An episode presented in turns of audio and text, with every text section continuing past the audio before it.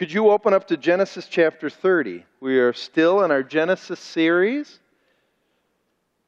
This is a crazy, it's a, you know, the more you preach on Genesis, you realize this is one of the craziest books in the Bible. And today's story does, is just as crazy. It'll be a fun. Phil, how are you? Good to see you. It's good to see you. He was in my youth group a long, long time ago. Now he looks older than me. Anyhow, let's keep going. Sorry. Sorry. When I was when I was around 10 years old, I had a school friend who was a nice kid, he really was, but he was a follower. He would be considered a kid that was a follower. When he was with me and my friends, he was funny, kind, he's a lot of fun to be around, but he'd often hang out with what I'd call the mean kids of the neighborhood. And when he hung out with the mean kids, he would morph into this sarcastic mocker who liked to mock kids, would swear all the time. I remember one time he was with the mean kids, and they convinced him to smoke a cigarette. Yes, to smoke a cigarette. Well, the problem was his mom caught him. She found him smoking, and she grabbed him by the collar and she dragged him all the way home. He told me that that same day, she was so mad, she went out to the local gas station, bought a whole pack of cigarettes, went in the backyard, and made him smoke every one in a whole sitting. He told me he became sicker than a dog and he never wanted to touch another cigarette again. And he never did, and he didn't hang out with those mean kids anymore because he got chastised rather harshly. His mom used the classic tactic of burning out a bad habit. Instead of denying the person what you don't want them to have, you saturate them with that thing, hoping it will make them so sick and nauseated they will never want to do it again. Scripture calls this reaping what you sow. I believe it's one of God's favorite tactics when He tries to bring us back to Himself. It is often my answer to this classic question Can a person who claims to be a Christian run away from God and continue sinning, thinking they are going and getting away with their sin? So, if you're a person who's a Christian and yet you run and you think you're getting away with your sin, the New Testament would give three warnings. Three warnings if you can think you can run from God. Number one, it's what we're going to talk about today. You will reap what you sow says it right there in Galatians 6. Don't be deceived. God's not mocked. He's not fooled. He sees what you're doing. And then the next step, Romans 124 says, you know what God does is he gives a person over. Judgment for sin is not always what we think it is. We think judgment for sin is immediate punishment. Boom. Actually, it's quite the reverse. God will allow a continuance in that sin because the true punishment is slavery to that sin. So that's why it says, therefore, God gave them over. And then, if you continue not to respond to the consequences of the reaping for the sowing, he will then completely give you over to a new master Satan and his minions. 1 Corinthians 5 5 says, because there's a person in the church that was doing such wicked things, Paul said, Hand this man over to Satan so that the sinful nature may be destroyed. The point is, if you don't want to obey God as your master, he'll give you another one. And then you will realize just how good God actually is. That's the story for today. Believe it or not, our story is about Jacob, who is going to reap what he sows, and then God ultimately uses a man named Laban, he, who becomes the reaper of his sowing, because it's time for Jacob to pay the piper. Let's read it Genesis chapter 30, starting in verse 25.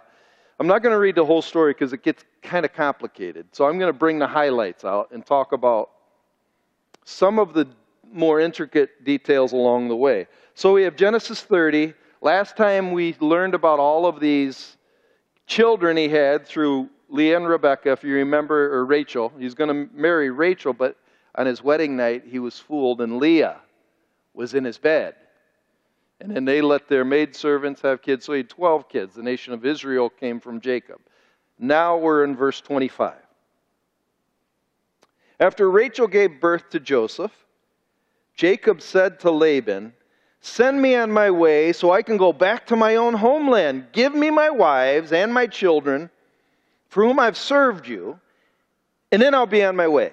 You know how much work I've done for you. He did. He did a lot of work. Remember, seven years for the first wife. He was fooled, so he worked another seven years for the second wife. And then he worked a few more years. You'll see, all in all, about 20 years he worked for Laban. That's a long time. I mean, we read one chapter like we think it's five minutes, 20 years with this creepy Laban. Anyhow, let's keep reading.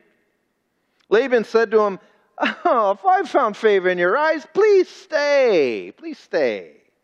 I have learned by divination that the Lord has blessed me because of you.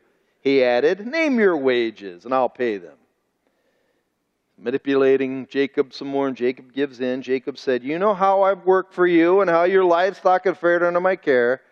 The little you had before I came increased greatly, and the Lord has blessed you wherever I've been. But now, when may I do something for my own household? When may I be able to do my own thing, is what he's saying. Now let's go to verse chapter 31, 7a. He tells his wives that he's, he's tired of it, he's ready to go. So this is chapter 31, verse 7, the first part. Your father has cheated me by changing my wages 10 times.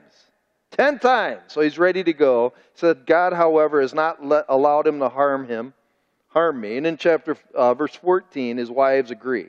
Then Rachel and Leah replied, You know, we don't have any share in the inheritance of our father's estate. Does he not regard us as foreigners? It means he treats us bad. Not only has he sold us, but he's used up what we pay, what was paid for us, the dowry, he used up for himself. Surely all the wealth that God took away from our father belongs to us and our children. So, Jacob, do whatever God has told you. So, his, his two daughters, who are Jacob's wives, are ready to go. So, everybody's ready to leave Dodge, leave Laban's town, because he's tired of it. And so, if we, if we follow we're going to follow what I'm going to call, I'll get to this in a second, but we're going to follow this sowing and reaping. You'll see it in a second. We just read the beginning of Genesis 30 25. Jacob is definitely ready. He's had enough. He's sick and tired of being at Laban. He ran away from home and he wants to go back home. Because of the reaping effects. He's been reaping what we what he's sown. I believe reaping that Jacob is experiencing is something that happens to all of us because we all are sinners. And because we're sinners, we are prone to leave the God we love. In fact, I believe some people in here right now are trying to run and hide from God. Maybe you're involved in some secret sin and you will not give it up because you like it. And not only do you like it, but you believe you're getting away with it. You're, to a degree, you could say it like this metaphorically, you're running from God. And if that's true, you will reap what you sow because the law of reaping has three unbending rules. You can't change them, they're just true. Actually, if you go to Psalm 107, Psalm 107 is the psalm of reaping and sowing. You can actually, in your Bibles, title, title it that under Psalm 107. But what it does is it details all these different accounts of how people try to run from God, but how He catches them. And He uses these three rules. They're detailed in Psalm 107, but it begins in 1 through 3 Give thanks to the Lord, for He's good, His love endures forever. Let the redeemed of the Lord say this those He redeemed, that means bought back brought back from the hand of the foe those he gathered from the lands, and he's gathering them because they are ran from him, from east and west, from north and south. And so he uses the law of reaping and sowing because he loves his people. He lets them go so he can get them back. Look at verse 6 of Psalm 107. They, they were hungry and thirsty in verse 5. Then they cried out to the Lord in their trouble, and he delivered them. Verse 13 Then they cried out to the Lord in their trouble, and he delivered them. Verse 19, same thing. They were fools, and then they cried out to the Lord in their trouble, and he saved them. In verse 28 is the same thing. Then they cried out to the Lord in their trouble, and he brought them out of the distress. So, what is happening in Psalm 107 is people are trying to get away from God. Some have wandered. In verse 10, some become criminals and rebels. Verse 17, some made foolish choices because they won't listen to anybody. Verse 23, some tried to sail away to get away from their circumstances on the high seas. And in verse 40, some are just plain proud. So God allows them to run because He knows ultimately that's the best way to bring them back. So here's what rule number one is Rule number one of sowing and reaping is love allows for you to wander. He lets you go. Love lets you go. We believe love holds tight. I'm going to suffocate my kids so he can never go. No, if you love them, let them go. Because out in the going becomes is the reaping, and the reaping is where the person comes to realize they need to come home. But rule number one says love allows for wandering. In Psalm 104, the word wandering is used in verse 4. Psalm 107, verse 4. In the Hebrew word for wandering means to go astray. Going astray is purposeful sinning, running from God, trying to make a go on your own. And actually, running from Him is not His, it's not what He wants for us, but He lets us choose that because He's kind. And guess what? You cannot hold God accountable for your wandering. So you could say it like this Sowing is my choice. Sowing is my choice. I'm choosing the wandering. If we go to Jacob's story back in 30, chapter 30 of Genesis, we learned two weeks ago he fled the promised land. He fled the promised land because he broke trust with his brother and his dad. He lied and he's scared to death. So he ran. He ran to save his behind. That's why he ran. He's terrified. And to get away, he traveled 400 miles, and God led him to the land of Laban.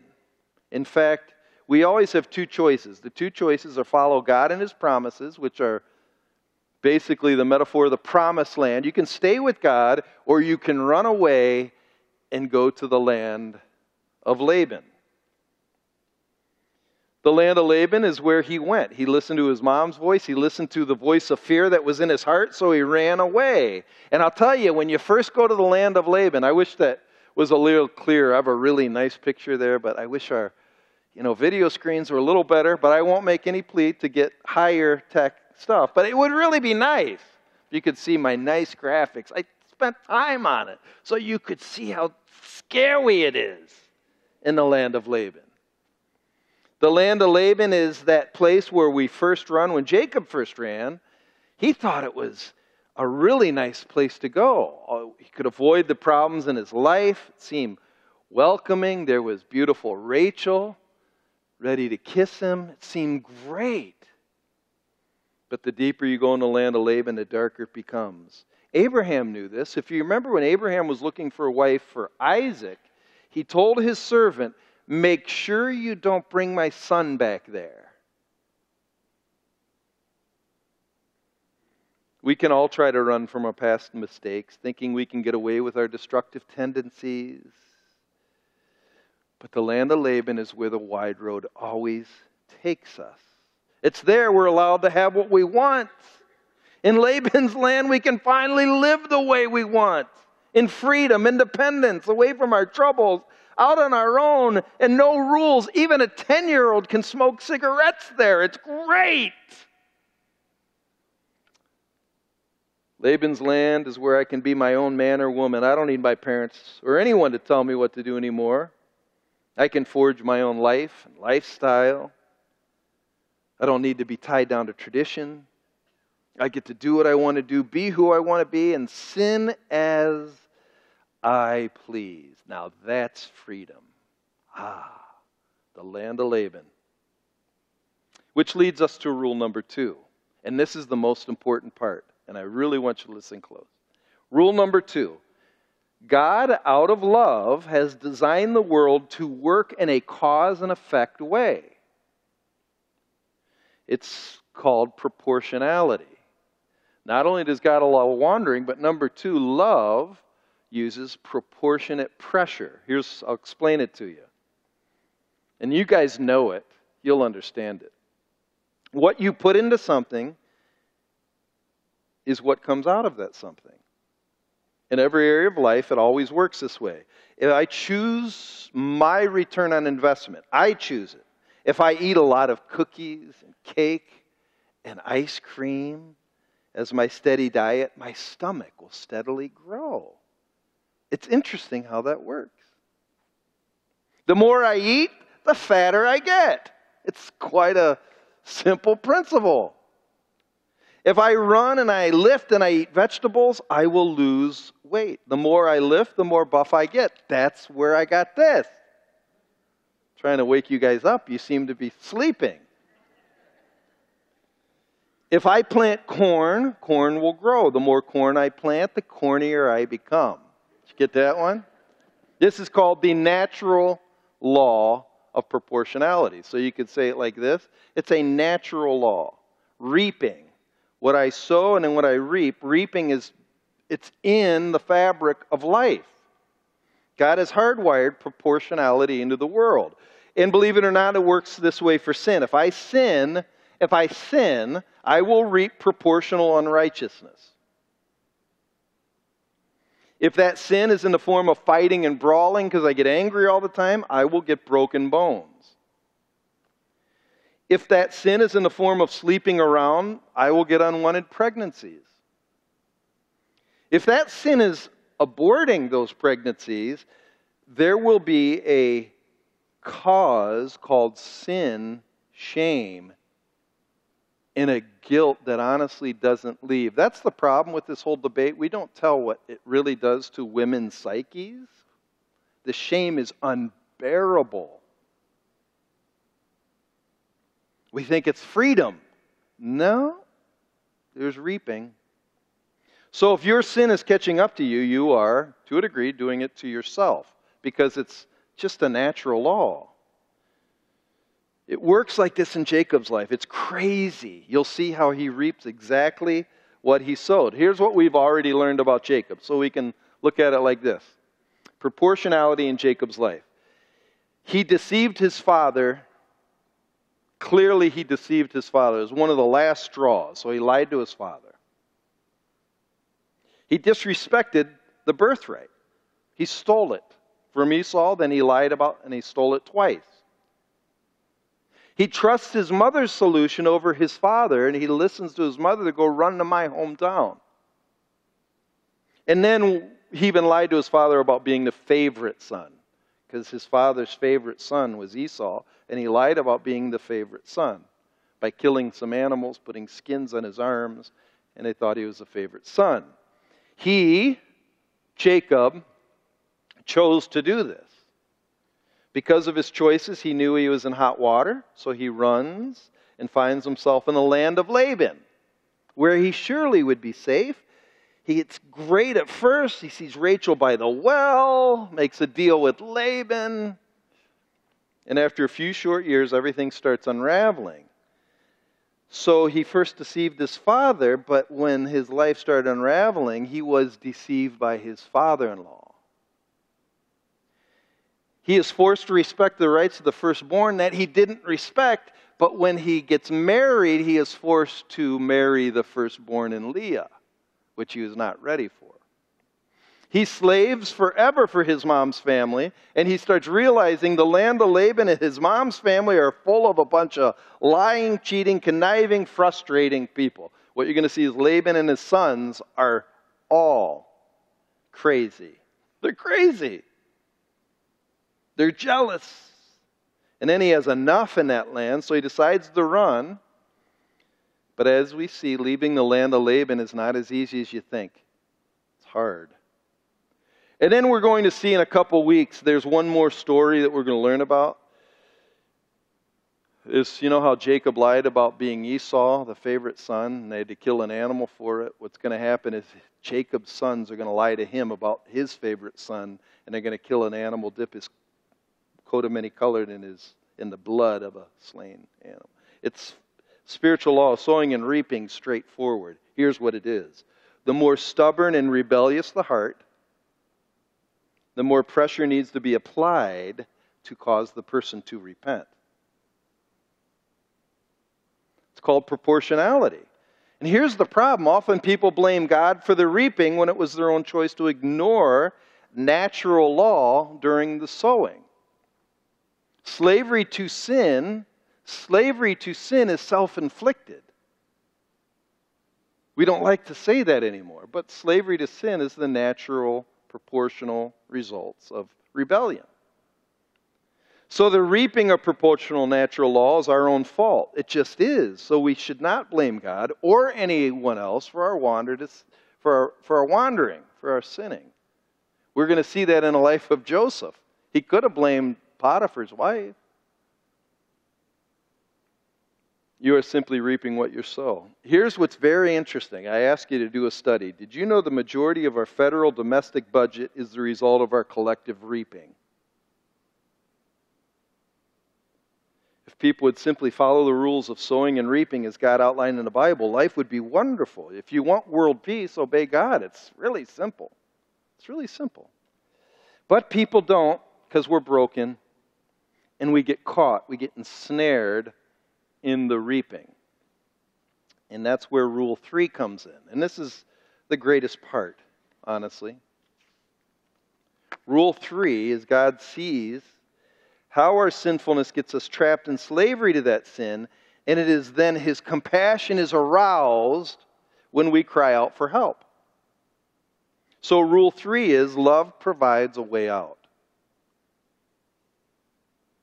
Love, God's love, provides for us a way out. It's the amazing part of the character of God. He longs to rescue because He alone is truly merciful. When we fall into the hands of another human being, rarely are humans compassionate. They're kind of like, you deserve that. You're just getting. But when we fall in the hands of God, man, is He kind. He's so kind. But here's what's ironic God will use proportional pressure to break us.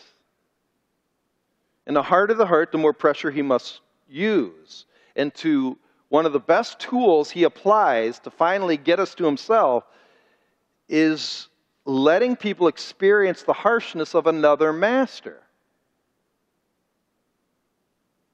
This is who Laban is. Laban is the cruel, unyielding master. Watch, Jacob's going to compare the two masters in Genesis 31, 4 through 9. Watch how he compares them. Genesis 31, verse 4. So he's getting ready to leave. He's sick of being there, he's tired of it. So in verse 4, he sent word to Rachel and Leah, his two wives, to come out to the fields where his flocks were. Why? Because he's got to talk to them alone out in the fields where he's not being spied on.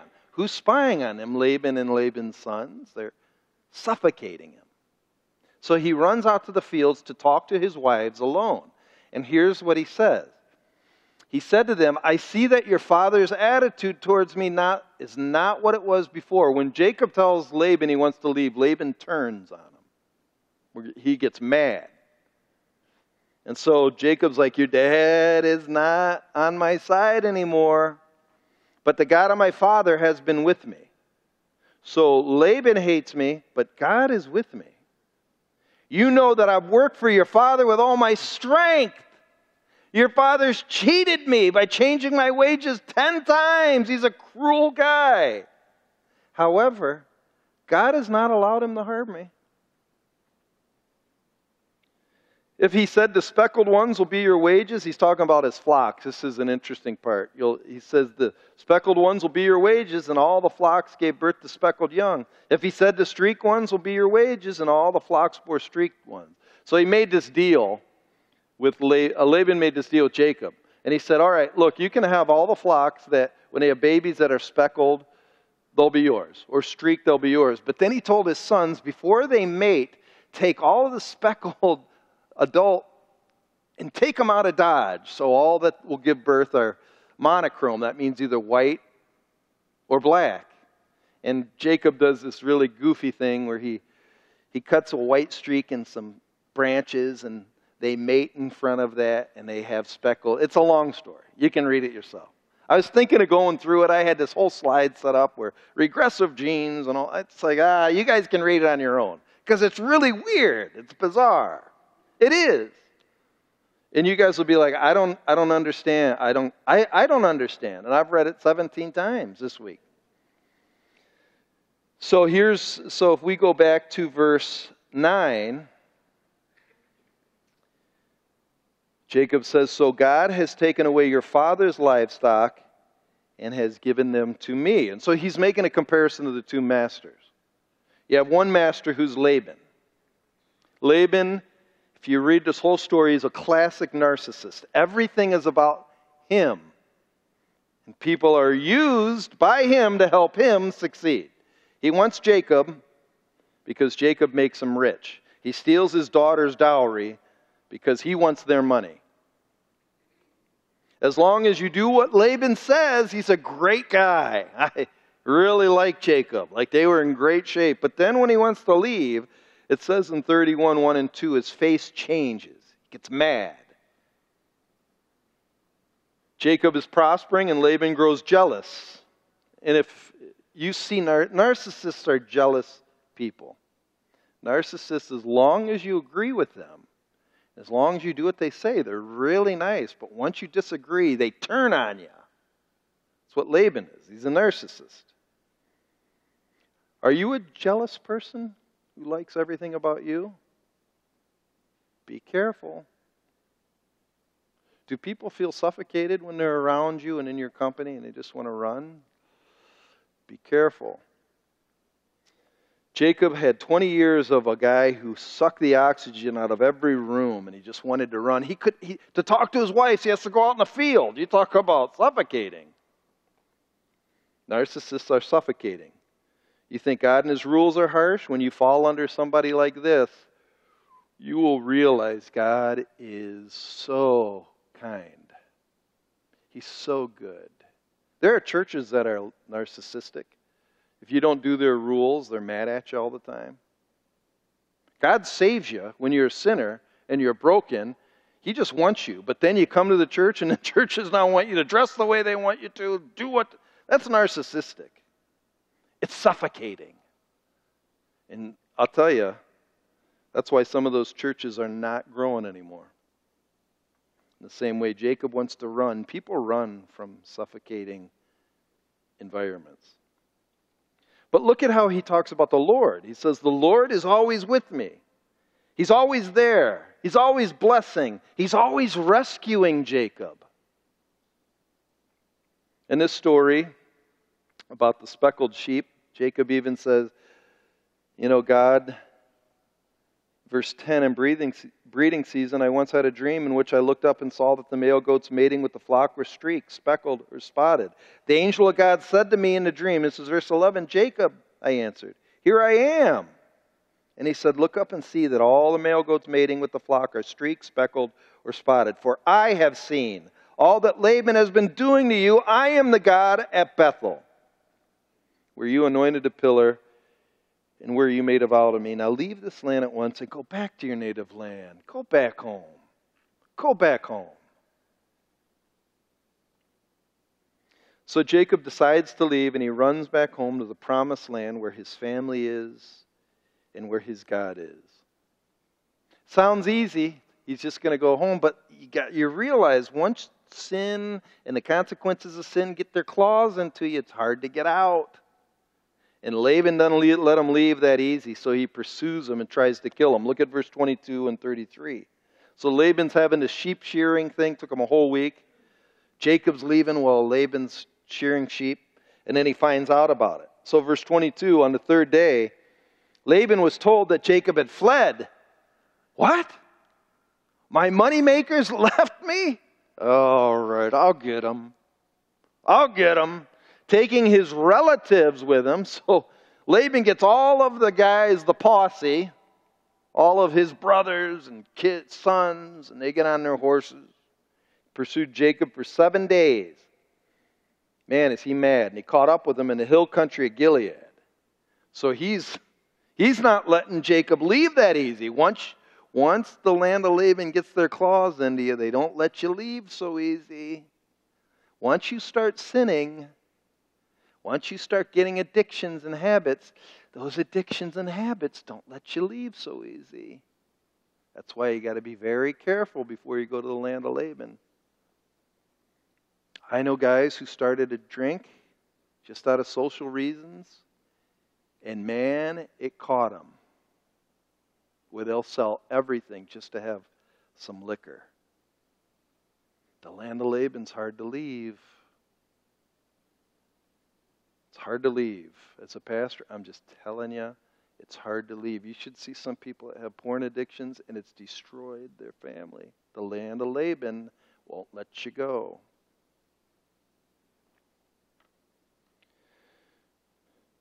But then you have verse 24. Verse 24 is one of those hidden verses that are, is amazing. Verse 24. Then God came to Laban, the Aramean, Aramean, in a dream at night and said to him, Be careful. So, in other words, God's coming to Laban and saying, I'm, You're going to mess with me if you mess with Jacob. You talk about a rescuer. God comes to Jacob's rescue, which scares Laban and gives Jacob strength. And there's another strange part in there where Rachel, when she left, she stole her dad's little gods, and he's looking for his gods, and he's blaming Jacob for stealing the gods. And Rachel's kind of a, you know, some people were upset at me last week saying, you know, you kind of painted Rachel as a bad woman last week. She wasn't the best, I'll just say that. She's the one that stole her dad's gods. And she sits on them while that's a long story. I won't go into that. That's a weird story, too. I'm not going to go into that. You can read that one. There's another one I read 17 times saying, I don't want to preach this. I really don't want to preach this. So I won't preach this. All right, anyhow. So, so Laban's falsely accuses Jacob, and Jacob's had it because he's done. He's done with the land of Laban. And he knows God's on his side, and he goes off. Look at verse 36. Like this, I'd love to see this. We just, when you read it, you don't catch it. But when you study, it's like, oh, Jacob's had enough, and he goes off. So here Laban's accusing him in verse 26. And Laban said to Jacob, What have you done? You've deceived me, and you've carried my daughters like captives in the war. He's trying to manipulate him.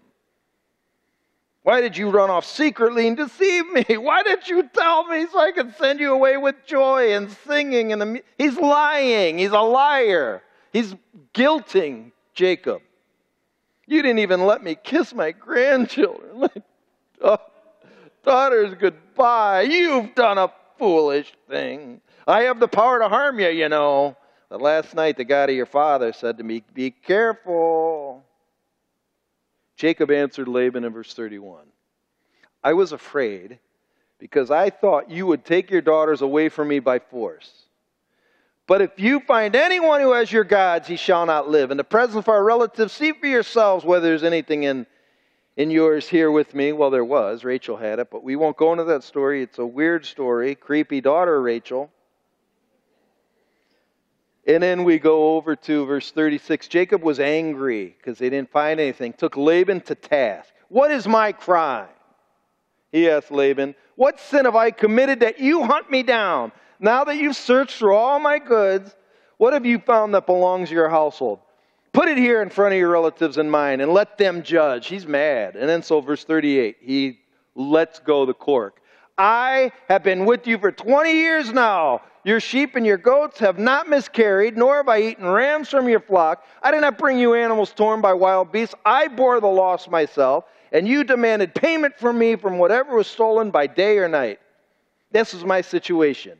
The heat consumed me in the daytime, the cold at night, and sleep fled from my eyes. It was like this for 20 years I was in your household. I worked for you 14 years for your two daughters. I mean, he goes off. He's had it. He's done. I'm done with you, Laban. I'm just done. It's really cool at 42, he swears by, And then he says, If the God of my father, the God of Abraham, and the fear of Isaac had not been with me. What does that mean, fear of Isaac? Some scholars say, basically, the God of Abraham. Laban says, Yeah, he's my God because Abraham's from the same town. And then he brings it down, No, the fear of Isaac, his God. This is a different, this is a specific God. Some ways in our community, we can all say God, but when we bring it down to Jesus, people start realizing they don't like that name. They don't like the specifics of Jesus Christ of Nazareth is God. He's sort of doing that with Laban. You know, Isaac, the fear of Isaac's God. I would say this some of you need to have the courage and tell the controlling person in your life who's controlling you to stop. God is with you. Tell them to stop. That might be the hardest thing in the world for you to do. It is the same God that wants to rescue you when you're trapped in the consequences of your sin. But you have to be ready to stop running. Jacob was ready. So here's what we've said sowing and reaping is the way God brings us back. Sowing is our choice. That's our choice. We wander. Don't blame God. Reaping are the natural results of our choices, but it's God's mercy that rescues us from those bad choices. But if you want to be rescued, you have to come to the point where Jacob did, where you have enough. I'm just done. I'm done. If you're running today, have you had enough living in the land of Laban? When Jacob had enough, something very interesting happens in Genesis 31, 44, and 52. Laban realizes he's not kidding around anymore. So, verse 44, Laban says, All right, let's make a covenant, you and I, and let it serve as a witness between us. And in verse 52, he says, This heap is a witness. So they put up a rock and they said, See this? Here's our witness, this pillar. It's a pillar, it's a witness. I will not go past the heap to your side to harm you, and you cannot come to my side to harm me. All right? You're making your choice, Jacob. You are not welcome anymore. It's done. In other words, he's he's drawing the line. He's saying, "Okay, buddy, if you want to return home, fine, but you're done here in the land of Laban." So they set up a rock as a boundary marker. And Jacob agrees to it. When you are done running, here's what I will say from personal experience when you are done running, when you truly repent, not this fakeo repentance, I'm sorry, God, but I go back to the land of Laban. I used to always go back to the land of Laban. And I used to, you know, I'd come to church on Sunday, repent, but then on next Saturday, I'd be back in the land of Laban. What, what is happening here is Jacob is so done, he sets up a boundary and he says, I am not going back. When you repent, you put a stone in your heart. It's like a marker. And there's this commitment that I am not going back there. I am not going to sin like I used to. My wandering is over. I'm not. That's real repentance. And so, what it says, that marker says one thing I'm committing to leave this behind. I'm just done. Have you ever really repented like that? There's so many Christians that say they're sorry. I got caught again. I know I get drunk a lot, but I won't do it again. And next Saturday, you do it again. You don't have a stone of commitment there. Not only is, it a, is that stone, but the stone is also saying something else. And this is the scary part. When I really repent, I now will have the courage to face what I've done wrong and make it right. He knows he's got to go back to Esau. He knows he's got to go back to his mom and dad, who he's been away from for 20 years. When you're done running, you're ready to do whatever it takes to see justice done. Do you remember Zacchaeus? I'll pay back people, however I stole from them, I'll pay them back nine times. Because he knows he's done with the land of Laban. If you are done with your sin, you're willing to see justice done. It's real you change.